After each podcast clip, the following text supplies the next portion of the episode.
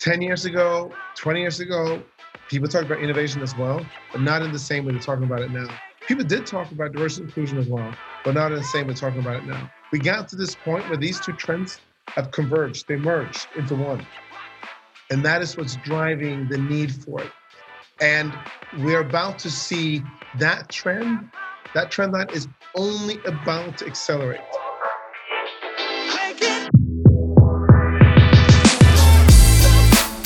You're listening to Retail Remix, your inside access to candid conversations with the people shaping retail's future. Here's your host, Alicia Esposito. Hey everyone, and welcome to a very special Retail Innovation Conference conversation. The event is very soon, and we're thrilled to have joining us today Frans Johansson, our keynote speaker. Frans, thanks for taking the time. Thank you. Thank you for having me. So, you are the CEO of the Medici Group, an author, keynote speaker, obviously, and all around expert on innovation. We'll get into the innovation stuff in a little bit, but for those who don't know you, why don't you give us a quick Cliff's Notes of your career, how you got to where you are today? Well, I grew up in Sweden. I grew up in Sweden, quite different from most Swedes during the time. My mother's American, she's black and Cherokee. My dad is Swedish.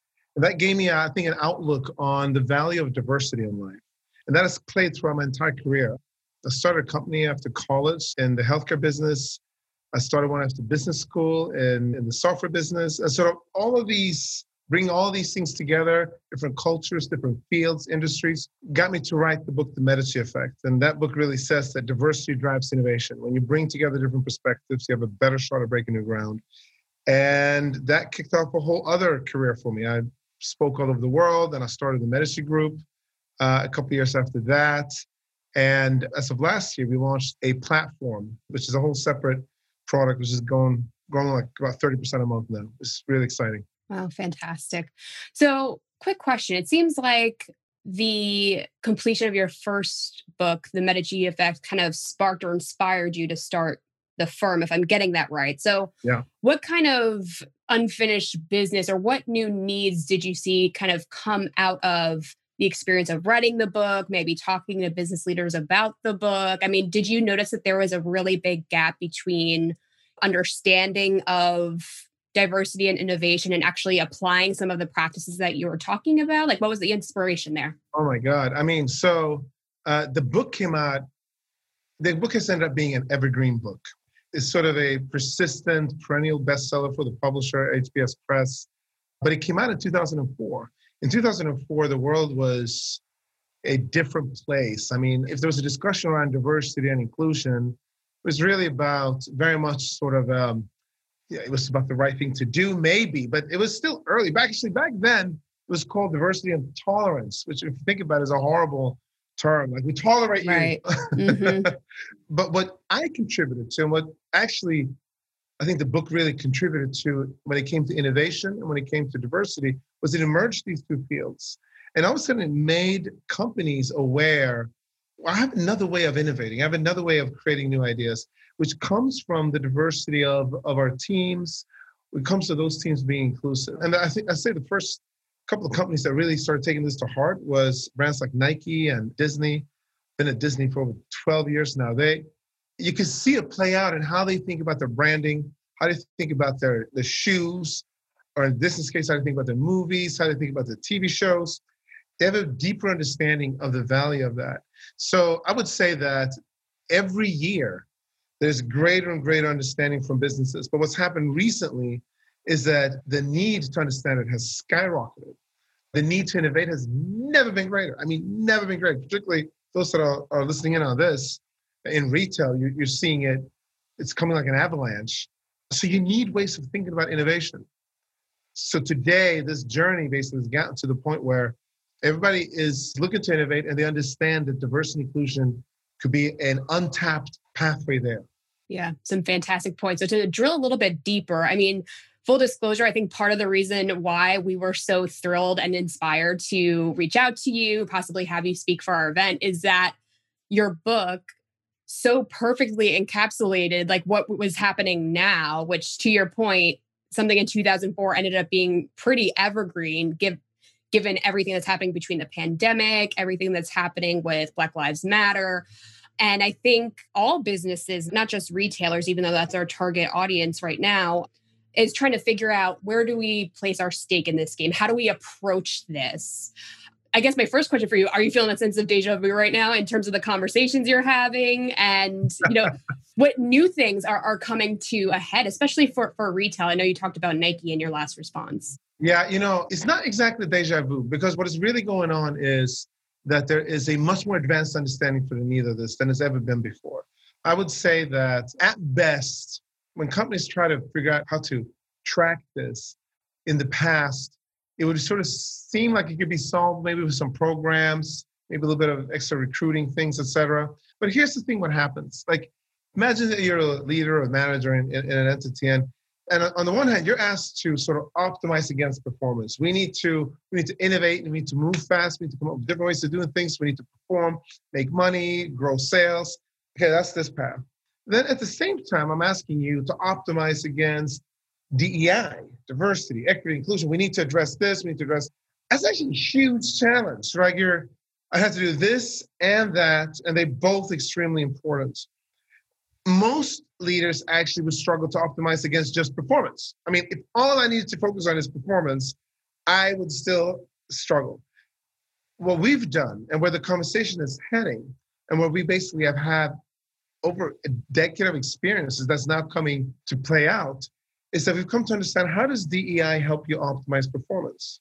In other words, now as a leader, you only really have to focus on one thing, which is performance. But you begin to understand in a granular way, how can these concepts help me outperform? How does it help me think about products differently, about our business model differently, about how we engage with our customers, about our transition from digital to hybrid or from physical to hybrid. It's going to be hybrid, hybrid, hybrid. Everything is hybrid. That's ultimately what's going to be going as we as we get out of COVID as well. How do I think about talent? How do I think about our partnerships? All of those things are being up in the air. And once one understands that with diverse and inclusive teams, you have a much better shot at making that happen. Now you can focus again on performance. You can focus on solving those things. And that's basically what we've done that's the platform that we built. It's really designed to help teams solve those problems using a completely new tool or vehicle, which is DNI. Yeah, that's fascinating. And I, I, guess it kind of speaks to the reality that it's not just about having people who look different than you on your team, it's the difference in experience, in mindset, in skills. And I think those conversations are being had more like people are starting to kind of wrap their heads around what diversity inclusion really means. Yeah. So do you think that what's been holding up progress for so long is that it seemed like such a one-dimensional thing that was also very complex at the same time? I mean, I'd love to hear your take on you know what i guess what has stalled progress in a way like as far as making teams more inclusive right so first we define diversity along four dimensions the first one is who you are so that's race, gender, age, sexual orientation, and identity, and so on. It is what you do. That's your job, your function, your industry, and so on. It is how you do it. That's are you extroverted, are you introverted? And that is with whom you're doing it.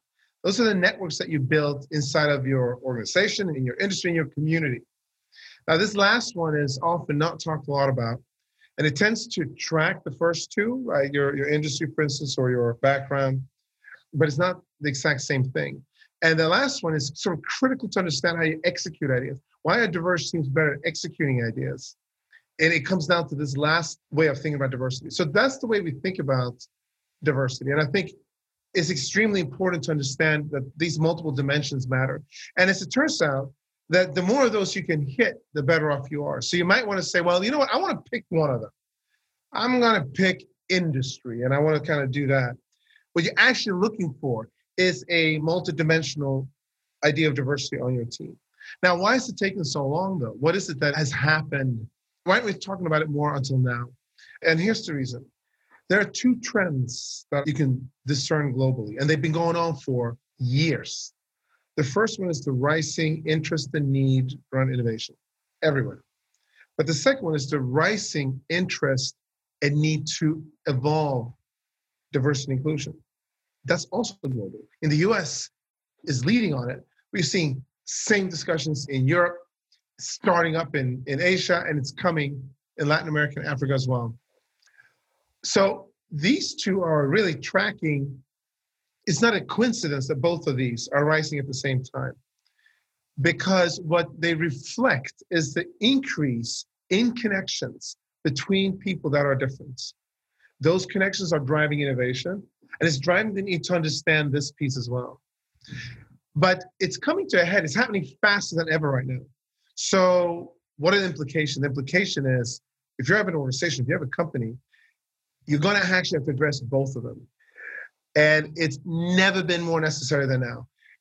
10 years ago, 20 years ago, people talked about innovation as well, but not in the same way they're talking about it now. People did talk about diversity inclusion as well, but not in the same way talking about it now. We got to this point where these two trends have converged, they merged into one. And that is what's driving the need for it. And we're about to see that trend, that trend line is only about to accelerate. And I'll add one more thing around that, which I think is huge for everybody that's listening to this. Because it's about to accelerate, one has to understand something about, from one's own perspective, your own organization. Because what's going to happen is that if you are somebody that is maybe coming from a different background, what organization are you more likely to join? Well, you're more likely to join the one that already has diversity. So what's actually happening right now, this is already sort of an, a race happening between organizations. Those that have that diversity will have an easier time attracting more of it. And those that don't will have a harder time. And that's where you're starting to see the shift in talent. It's already happening, and that's going to keep on accelerating. Oh, that's excellent. And I feel us slowly getting into the rabbit hole of, of your session at RIC. So what else can folks expect as far as you know talk track takeaways because you're talking about this intersection how the time is now to really address this head on are we going to be digging into the how of it all because i'm sure people are like all right i know i need to do this but where do i even start with this i mean what, what can people expect i'm really looking forward to this session because first what i want to articulate is actually what the challenges around innovations are and so it's a bit even of a provocative segment. I'm, I'm kind of taking a sledgehammer to the idea of expertise and logic. We all fashion ourselves one way or another as experts in something, but because of the speed at which the world is evolving, sort of the shelf life of expertise is shrinking. So I'm going to talk about that, and that sets us up for why innovation is challenging. So then the question is, how do you solve for this challenge? And so for the next part of that talk, I'm going to go through very specific things that you can do. What does it mean to reframe the opportunities? What does it mean to seek out intersections? How do you think about bringing together the diverse teams? How do you make those teams inclusive? And what do I mean when I say that speed is the new IP? We like to think of IP as IP, but what I'm saying is speed is the new IP. When you're thinking about what your edge is, it's going to be your ability to move quickly, to test quickly, to launch quickly, and to pivot and to change. So that's what is going to cover. It's going to be a lot of takeaways but also a lot, I think, very vivid examples for how this is playing out right now in the world. That's fantastic. Yeah. And I think those examples, especially, are so needed because being able to model or or adapt the process that another company has gone through it makes it a bit more not just tangible but i guess achievable especially with a topic as big as this so definitely looking forward to it and it's more fun. You're going to pick examples that are exciting. So those are stories that can sit in our mind. How do we how do we think about this, and how does that relate to the ice hotel, or how do we think about that, and how does that relate to a bikini, etc. Like th- that, if we can if we can craft a narrative around those things, remember better. Yeah, absolutely. So to close out our time together, Frans, I know you're a very busy man, so thank you for taking the time. I do want to note the intersection of your keynote and our overarching theme for this year's event, which is the big acceleration. And I think you've kind of made subtle hints at, this concept. And I think it's the reality that retailers have been facing disruption for quite a few years now, but the pace of it has accelerated, right? Within a three month period, we saw staggering spikes in e commerce, rapid shifts in behaviors out of necessity or safety. And that may lead to a long tail of uh, long term changes that will impact the way businesses operate and speak to consumers. So I'd love your take on what trends will maybe come out on top, last past this accelerated period. And, you know, if you have any final closing words of advice or wisdom for the folks that are trying to wrap their heads around all this acceleration and, and determine the right way to innovate moving forward. I spend a lot of time talking to CEOs and, and executive leadership teams about the, the fact that COVID is an accelerant. I mean, whatever trends were sort of in existence prior to, still in existence. It's just we're just years ahead of where we used to be, and and we will keep on staying on accelerated rates even as we're working virtually. I mean, I was talking to one one leadership group, and I said, you know, if somebody, one among you are, are kind of having an idea that you you want to explore, the way to probably play out is you you shoot an email to a couple of people, you try to figure out a time to get together and talk about it. But that could take some time. That could take a week. It might take two weeks. Yeah, let's let's put this on the calendar in two weeks. Now, what would happen? Well, I mean, you could probably meet later today or tomorrow on Zoom. And so that cadence has shot way up. This is the iteration rate on discussions, uh, creating ideas, being able to move something forward is happening at a much, much higher rate. So that's my first point. The second has to do with this idea and I am going to talk a bit about during my talk, but that but much much of this acceleration sits up here.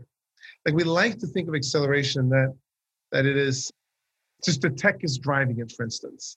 And of course, tech does drive acceleration for sure. But really, it's in it's in the our mindset and the mind space that acceleration happens. How quickly do, does a consumer accept a new norm of doing things? It's really up here where that happens. How quickly can you, within your group or your company, align to try something different? That's all up here. That has really nothing to do with the tech, nothing to do with any of those things. It's, it has to do with these other pieces.